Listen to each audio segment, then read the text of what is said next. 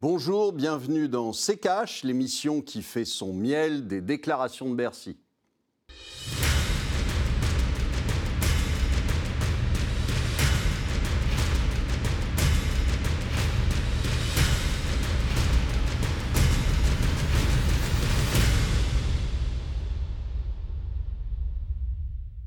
Bonjour à tous et bienvenue dans C'est Cash. On nous avait annoncé des faillites en cascade et une catastrophe économique avec notamment la fin du quoi qu'il en coûte. Qu'en est-il réellement? La reprise économique est-elle finalement plus dynamique que prévu? Ce sont les questions auxquelles on va tenter de répondre dans cette émission avec vous, Olivier Delamarche. Bonjour Olivier. Bonjour Estelle. Face à vous, Véronique Riche-Flores. Bonjour. Bonjour. Vous êtes économiste et présidente de Riche-Flores Research. Bienvenue dans C'est Cash. Merci. Depuis quelques les bonnes nouvelles s'enchaînent. Baisse du chômage, perspective de croissance encourageante et le moral des ménages qui repart à la hausse. Un regain d'optimisme en France, loin des prévisions alarmistes du début d'année. Explication avec le tiroir cash d'Antoine Vassès.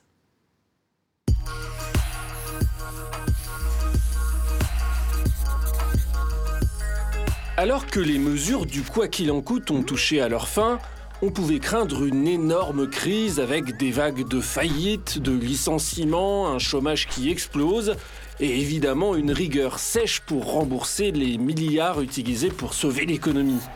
Et pourtant, du côté du gouvernement en ce moment, c'est plutôt l'optimisme qui prime.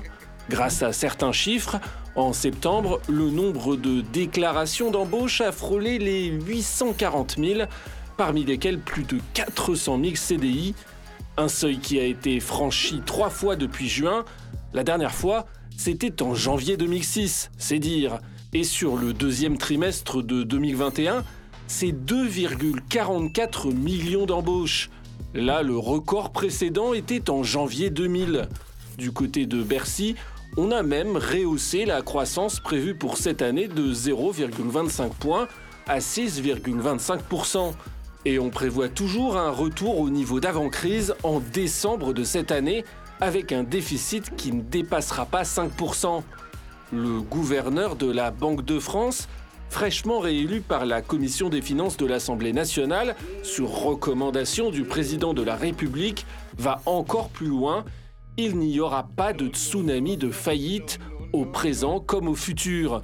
Celles-ci ont reculé de 25,1% sur un an. Bref, l'apocalypse économique que certains prédisaient a l'air d'être déjà un lointain souvenir, à moins que, à moins que l'effet de la cessation des aides soit à retardement et que les problèmes liés au prix de l'énergie ou à la pénurie de matières premières ne viennent s'immiscer dans toutes ces bonnes nouvelles, faisant ainsi changer le grand sourire actuel du gouvernement par une bonne vieille grimace. Le quoi qu'il en coûte, on l'a dit, touche à sa fin. Pourtant, euh, au vu de ces chiffres que l'on vient de voir dans le tiroir cash, l'économie euh, ne semble pas plombée, contrairement aux craintes que l'arrêt des dispositifs d'aide avait suscité. Euh, pourquoi, Olivier, est-ce que finalement les chiffres sont beaucoup plus positifs que prévu Parce que ce sont des chiffres de com, ce sont des chiffres politiques. Donc euh, évidemment, on se réjouit depuis déjà un bon bout de temps que euh, le taux de faillite est diminué. Mais le taux de faillite, il a diminué pourquoi? Tout simplement parce qu'on a subventionné euh, les entreprises et cela depuis le départ. C'est-à-dire qu'on a remplacé du chiffre d'affaires par de la dette et donc euh, on, les a endettés et, et aujourd'hui ils n'ont pas commencé à rembourser et on a on a entretenu des zombies, si vous voulez. Donc, euh, on a fait en sorte qu'ils ne tombent pas. Et donc là, on peut évidemment euh, se réjouir qu'ils ne soient pas tombés. Moi, je pense que c'est une erreur, mais bon, après euh, que M. Bruno Le Maire s'en réjouisse, je le comprends parfaitement. D'autant plus qu'on est à six mois des élections, donc il faut quand même se réjouir de quelque chose. Maintenant, si vous voulez, ce qu'on a appelé quoi qu'il en coûte a changé de nom mais il reste qu'il y a toujours des mesures d'accompagnement dans beaucoup de secteurs, qu'il y a toujours un soutien dans beaucoup de secteurs et au niveau aussi de, euh, de l'emploi. Et donc, il ne faut pas s'étonner que ça ne se soit pas écroulé. Maintenant, moi, ce que j'attends, c'est la fin réelle des aides de l'État et la fin réelle des aides de l'État risque d'être un petit peu plus compliquée, d'autant plus que il y a un moment où les entreprises vont être obligées de rembourser une partie de ce qu'on leur a donné, à moins que ce soit un don. Euh, euh, perpétuel. Ça, ça peut l'être aussi, mais, euh, mais donc ne, ne, vous étonnez pas, il y a toujours énormément d'argent qui est déversé, on a toujours des déficits budgétaires hallucinants, et donc il n'est pas étonnant que les choses n'aillent pas plus mal dès maintenant. Véronique Riche-Flores, pour revenir sur les chiffres, vous êtes d'accord avec Olivier, ce sont des chiffres de communication, des chiffres politiques? Euh, ben, écoutez, il y a toujours beaucoup de façons de présenter les chiffres et de lire les statistiques économiques, parce que sinon on aurait beaucoup moins de, sources de débat d'ailleurs entre économistes. Hein. Et effectivement, alors on, peut rappeler une chose. Vous vous souvenez que la fin de l'année dernière avait été celle d'une reprise après un premier semestre extrêmement éprouvant, effectivement. On réouvre, les gens recirculent, reconsomment à peu près normalement. Ça vous fait des effets de rattrapage extraordinaires. On peut dire qu'à la fin de l'année dernière, l'essentiel de la croissance qu'on affiche pour cette année était déjà fait. Hein. C'est comme une entreprise qui dit Ah, moi j'ai eu un super début d'année, j'ai fait mon année. Eh bien, nous, c'était pareil, dans la plupart des pays d'ailleurs. Hein. À la fin de l'année dernière, on avait quasiment fait notre année 2021 avec ce qu'on appelle en économie, des acquis, c'est-à-dire des choses qui sont faites, effectivement, euh, de l'ordre. En France, je crois qu'on était quasiment à 4%. Donc à partir de là, effectivement, euh, c'est pas très difficile. On rajoute 2% avec un rattrapage, parce qu'effectivement, la consommation, les investissements, etc., ont été euh, limités pendant toutes ces périodes de confinement et autres. Et, euh, et on peut afficher des chiffres qui paraissent mirobolants mais qui en fait sont très loin de la réalité et des flux économiques réels. Donc euh, oui, il y a, euh, il y a de, la communication. Rappelez-vous, en début d'année, on nous avait dépeint une économie chinoise en, plein boom avec une croissance soi-disant à 18%. C'est parce qu'on comparait sur un an.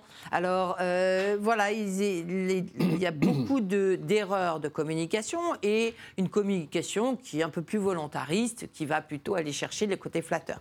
Alors ce Ceci étant dit, ces chiffres ne sont pas complètement faux, parce que, comme le disait Olivier, nous sommes euh, nous avons encore une économie presque mondiale sous perfusion, sous perfusion d'actions des gouvernements qui n'arrêtent pas finalement en, réalité. Alors, ça s'appelle plutôt tout à fait quoi qu'il en coûte. Et effectivement, les programmes d'aide ne sont pas comparables à ce qu'on avait il y a un an, mais il y a encore beaucoup d'aide.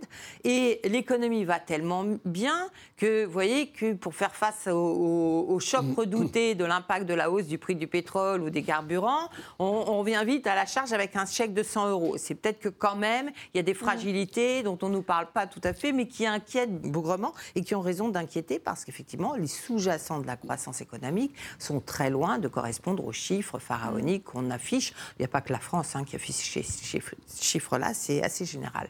Vous parlez euh, tous les deux de chiffres loin de la réalité. Pourtant, euh, quand on regarde par exemple l'emploi, euh, avec, ce, avec ce record d'embauche au troisième trimestre, et les embauches hein, qui continuent de progresser, l'INSEE table notamment sur un taux de chômage à 7,6%. c'est moins c'est moins 0,4% par rapport au second trimestre. Ce sont quand même des données factuelles, Olivier. Non, ce n'est pas des données factuelles. C'est toujours la même chose. C'est-à-dire, c'est la manière de présenter les choses. Donc, euh, on, va vous, on va vous sortir, par exemple, les catégories A et on va vous dire les catégories A. Là, par exemple, sur le nombre de CDI. Il y a, a 7,6% de chômage. Sauf que, pas de bol, si vous voulez, il y a 7,6% euh, de chômage si on considère la catégorie A. Si on considère les catégories un petit peu plus euh, réalistes, si vous voulez, c'est-à-dire les gens qui vont travailler deux heures par semaine, les gens qui vont être sortis complètement des statistiques du chômage, parce qu'il y en a beaucoup qui sont là pour le coup au RSA et, qui n'ont plus du tout de de lien avec la, la statistique pure et dure du chômage, c'est-à-dire celui qui est inscrit au chômage, qui cherche du boulot, qui s'inscrit tous les mois, qui donne... Bon, et cette catégorie-là ne représente absolument pas la masse de chômeurs qu'il y a. Donc euh, vous avez d'autres euh, euh, unités de, de, mesure, mais évidemment, ce n'est pas celle qu'on vous affiche, parce que celle qu'on vous affiche, il faut montrer, et je vous dis cinq mois avant les élections, c'est mieux, il faut montrer un taux de chômage bas parce que sinon, ça veut dire que la politique qu'on a menée est euh, nulle et non avenue. Donc, euh, euh, comme par hasard, je pense que les catégories A vont continuer à baisser jusqu'aux élections. Puis après, on verra si ça remonte. Vous êtes d'accord Il y a un vrai problème à considérer le taux de chômage comme un indicateur pertinent soit vous regardez les créations d'emplois, soit vous regardez le taux de participation. Parce qu'on le sait, nos, sociétés sont de plus en plus exclusives, de plus en plus de gens capitulent tout simplement à se présenter chez nous, à Pôle emploi, ailleurs, euh, dans les agences euh, respectives, ce qui fait que ces gens-là ne sont plus, ne sont plus dans les statistiques, ils ne sont plus dans la vie économique d'ailleurs, et, et on ne les capture pas. Alors, je dirais, euh, c'est pas très difficile en réalité de faire euh, baisser le taux de chômage. Il suffit effectivement de jouer sur ce terrain de l'exclusion. Un, gouvernement qui parviendra à faire remonter le taux de participation, c'est-à-dire le pourcentage de, personnes en âge de travailler qui effectivement sont à la recherche d'un emploi ou ont un emploi encore mieux, alors là, il y aura réussite et là, il y aura conviction qu'on est un peu mieux armé pour affronter l'avenir, notamment un avenir d'une population vieillissante qui lui aussi aide plutôt à faire baisser le taux de chômage. Merci, on va marquer une courte pause et on revient dans un instant.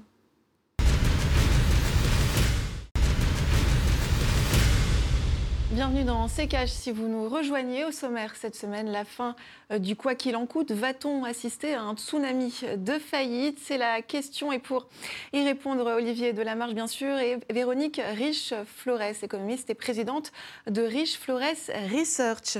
Les derniers chiffres confirment une reprise forte de l'économie française, a déclaré le gouverneur de la Banque de France le 19 octobre dernier sur France Info. Tous les secteurs vont bien, a-t-il ajouté un optimisme réaffiché deux jours plus tard lors de la convention annuelle des correspondants TPE-PME. E. Il n'y aura pas de tsunami de faillite, je le dis, au présent, mais aussi au futur, a-t-il déclaré. Selon les dernières statistiques, les défaillances d'entreprises restent à un niveau très bas en France, moins 20,2% par rapport à septembre 2020. Même son de cloche du côté du ministre chargé des PME. Il n'y aura pas de vague de faillite et de vague de licenciements massifs. Peut-on peut en être aussi certain, Véronique Riche-Flores?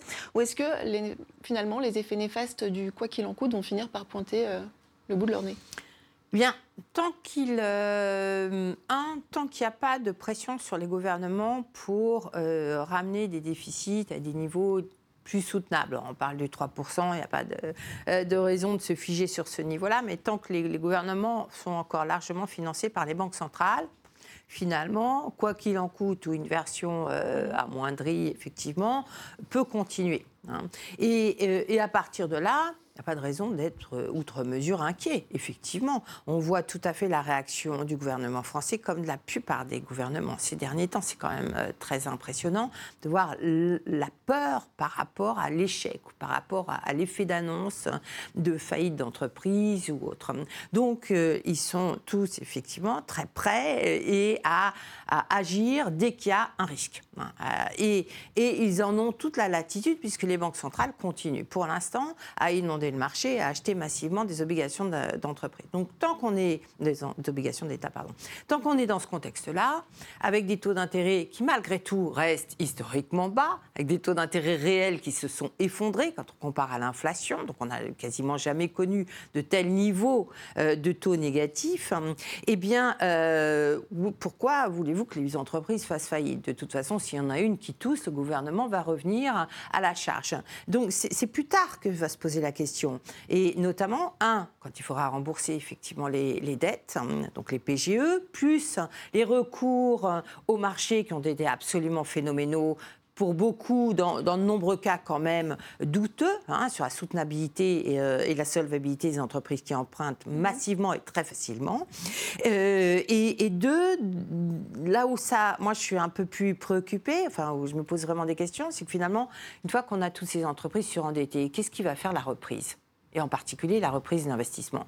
Probablement pas les entreprises. Hein. Donc les États sont à la manœuvre avec des plans de relance, mais euh, en, réalité, s'il n'y a pas le relais de la part des entreprises privées, eh ben, tout ça va faire flop. Or, euh, si vous avancez des sommes colossales comme on a avancé depuis deux ans dans l'économie, euh, la, seule chance de pouvoir être crédible à, long terme et de garantir le remboursement, c'est de retrouver des fondamentaux économiques solides.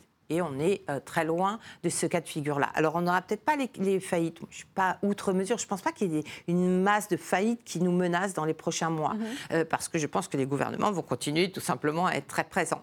Mais euh, ça ne veut pas dire pour autant que la situation soit saine. Mhm.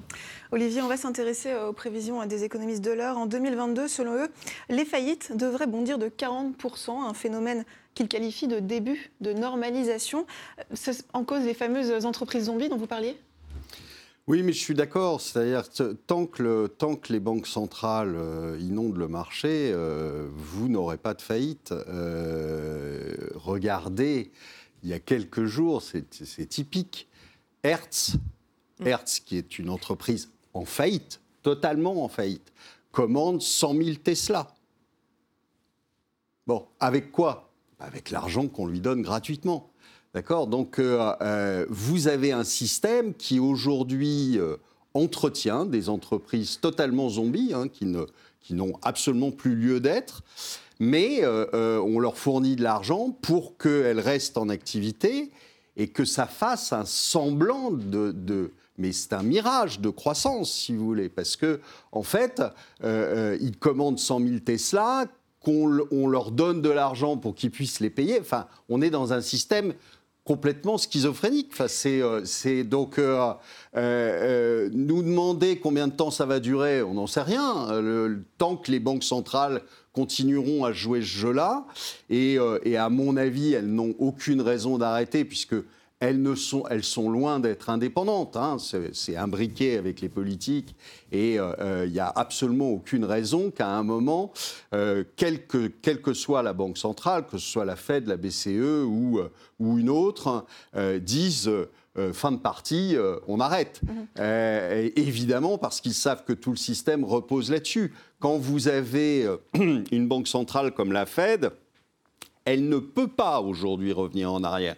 Si elle, si elle arrête, bah, c'est tous les fonds de pension qui s'écroulent, ça veut dire qu'on ne paye plus aucune retraite.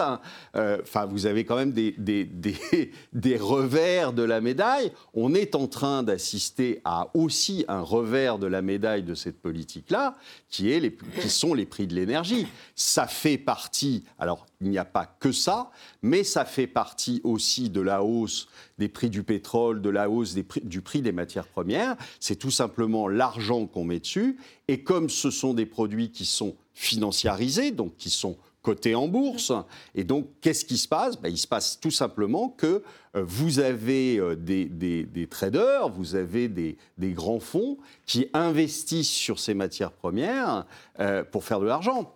Et donc, euh, vous avez une partie spéculative dans le, coût des matières premières qui est importante. Et ça, c'est le revers de ce que font les banques centrales. Donc, là aussi, elles sont un peu coincées, c'est-à-dire soit elles continuent, et à ce moment-là, bah, vous avez les prix de l'énergie qui montent, et ça va impacter la, la soi-disant reprise, et euh, euh, soit elles arrêtent, et à ce moment-là, c'est tout qui s'écroule. Donc, le, dilemme est cornélien. Juste avant de, reparler euh, justement des matières premières, euh, Véronique Riche-Flores, quand on, quand on a d'un côté euh, un optimisme exacerbé, de l'autre on a des prévisions comme celle de l'heure avec des mauvaises, prévisions, par exemple pour l'année 2022, avec des faillites qui vont bondir, finalement, ça, traduit quoi? Que, personne n'en sait rien? Alors, d'un côté, ça traduit effectivement une volonté de communiquer sur les aspects positifs et les chiffres et euh, les, distorsions statistiques liées à, ces creux et ces rebonds euh, permettent effectivement d'alimenter un discours plutôt positif. De l'autre, euh, effectivement, on peut avoir des diagnostics beaucoup plus négatifs, hein, mais comme le disait Olivier, et là je suis complètement d'accord, aujourd'hui nous sommes, on n'a aucun moyen de dire demain il va y avoir une vague de faillite demain ou après-demain, parce qu'on est euh, en lévitation avec des gouvernements qui sont là. mais... Ça veut dire par exemple que quand Euler fait ses prévisions, ils ne prennent pas en compte par exemple les, euh, les, politiques monétaires des banques centrales? Ça veut dire que euh, Euler nous dit, bah, d'abord les politiques de banque centrale sont peut-être en train de changer. Hein. et euh, l'air nous, euh, tire la sonnette d'alarme, un petit peu comme nous on le fait, en disant le système est pas tenable, il y a une planche pourrie, et donc euh, il y a des risques de faillite. Là, on peut dire, bah oui, mais si on continue comme ça, il n'y aura pas de faillite. D'accord, mais le risque, il est bien là. Et, le, risque, effectivement, c'est qu'on se rassure alors qu'on est véritablement sur une énorme planche pourrie, mais qu'on continue, du coup, continue à, on reste en lévitation. Moi, je pense qu'on a, ça fait plus d'un an que l'économie presque mondiale est dans cette situation de lévitation. Alors, on peut le comprendre. Le, choc, si on ne faisait rien, serait probablement tel euh, que, bien évidemment, il n'est pas question d'envisager qu'on laisse tomber. Mais de là avoir un discours rassurant, comme si tout était normal et si on avait un avenir euh, garanti euh, rose, eh bien, là, je pense qu'il y a un pas qu'il ne faut pas franchir parce que les lendemains risquent de déchanter.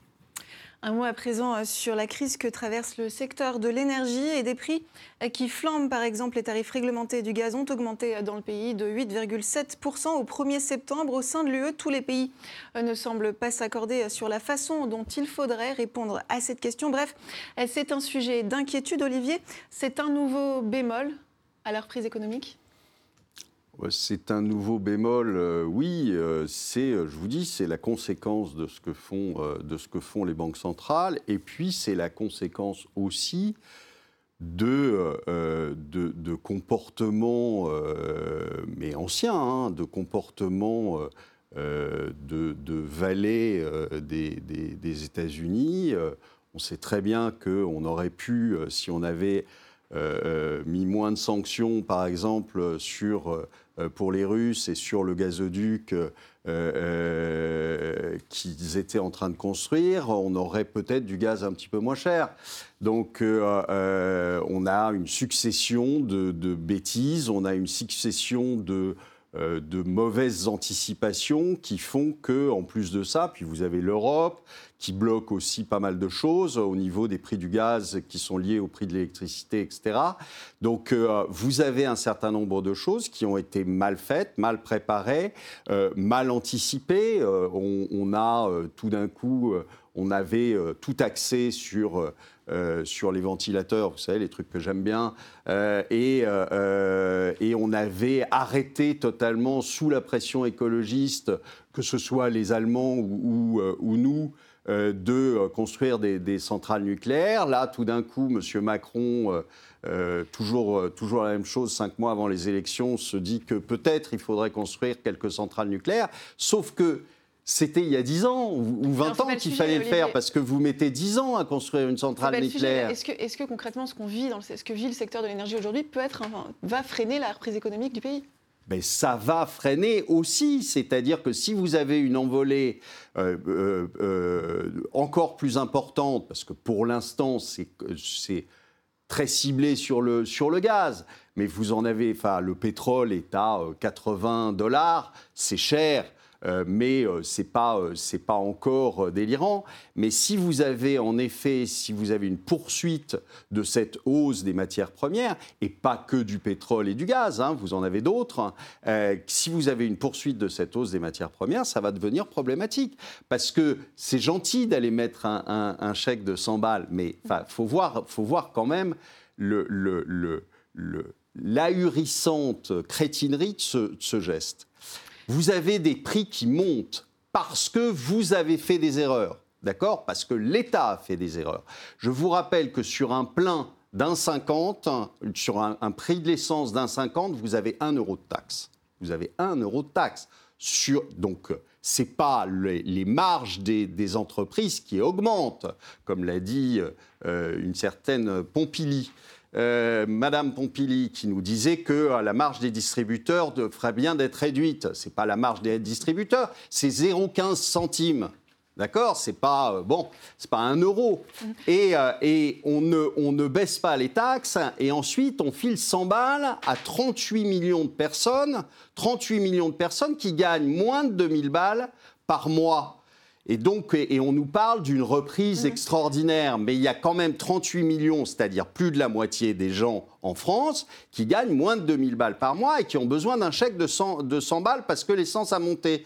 Il y a quand même quelques petites questions à se poser. Merci Olivier. Un dernier mot euh, à ce propos, euh, Véronique Riche-Flores Oui, oui, oui. Bah, on peut mesurer au niveau mondial, même on peut parler de factures pétrolières avant le gaz. Hein. Le gaz, maintenant, c'est un marché également assez spéculatif. Vous avez eu à peu près les mêmes phénomènes euh, avant la crise de 2008, et puis après, puis ça s'est éteint au bout de 12-18 mois. Donc on verra. Mais euh, un, on a sous-investi dans les énergies et dans les énergies renouvelables, bien évidemment. Deux, euh, la liquidité. Il n'y a rien de mieux pour les marchés des matières premières. Les marchés des matières premières ont toujours été spéculatifs et vont rester spéculatifs. Maintenant, il y en a un peu d'autres. Il y a des bitcoins, etc. Donc peut-être ça fera un peu diversion, mais euh, on, le sait, il y a des effets toujours spéculatifs. Trois, on nous a parlé d'une reprise schumpeterienne. La reprise schumpeterienne, c'est quoi? On remplace, hein. on détruit pour remplacer, notamment dans l'automobile. En gros, on est en train de nous promettre que d'ici 2040, on aura, remplacé tout le parc automobile mondial par des nouveaux véhicules électriques. Mmh. Donc, euh, ça veut dire des besoins supposés en matières premières astronomiques. Hein. Face à des, problèmes d'approvisionnement et de raréfaction de la matière première, on marche sur la tête. Et donc, on est face à des tas de contradictions comme celle-là, qui, euh, bien évidemment, se soldent par ces flambées de prix. Euh, dans un environnement très permissif qui est celui de, l'hyperliquidité. Est-ce que ça aura un impact conjoncturel? Assurément. Vous avez une facture mondiale de pétrole qui a déjà monté de l'équivalent de 2 points de PIB. Si on a un prix du pétrole qui monte à 100 dollars, ce qui est aujourd'hui possible, hein, eh bien, euh, on, reprendra 2 points de PIB, alors que l'économie mondiale, et là, c'est même pas les pays développés, le reste du monde, notamment émergent, est encore euh, très loin d'avoir récupéré une santé économique euh, tout simplement. Donc oui, c'est un mhm. coût pour le consommateur et un coût pour l'économie mondiale qui est incontournable. Merci beaucoup Véronique Riche-Flores d'avoir été parmi nous dans cette émission. Je rappelle que vous êtes économiste et présidente de Riche Flores Research. Olivier, merci beaucoup et c'est la fin de cette émission. Merci de l'avoir suivi. Prochain rendez-vous la semaine prochaine. En attendant, pour voir ou revoir nos précédents numéros, rendez-vous sur notre site internet à l'adresse rtfrance.tv et n'oubliez pas de réagir à cette émission sur les réseaux sociaux avec le hashtag RTCash. Olivier, le dernier mot Bien, on marche sur la tête et on est en lévitation. Attention à la chute.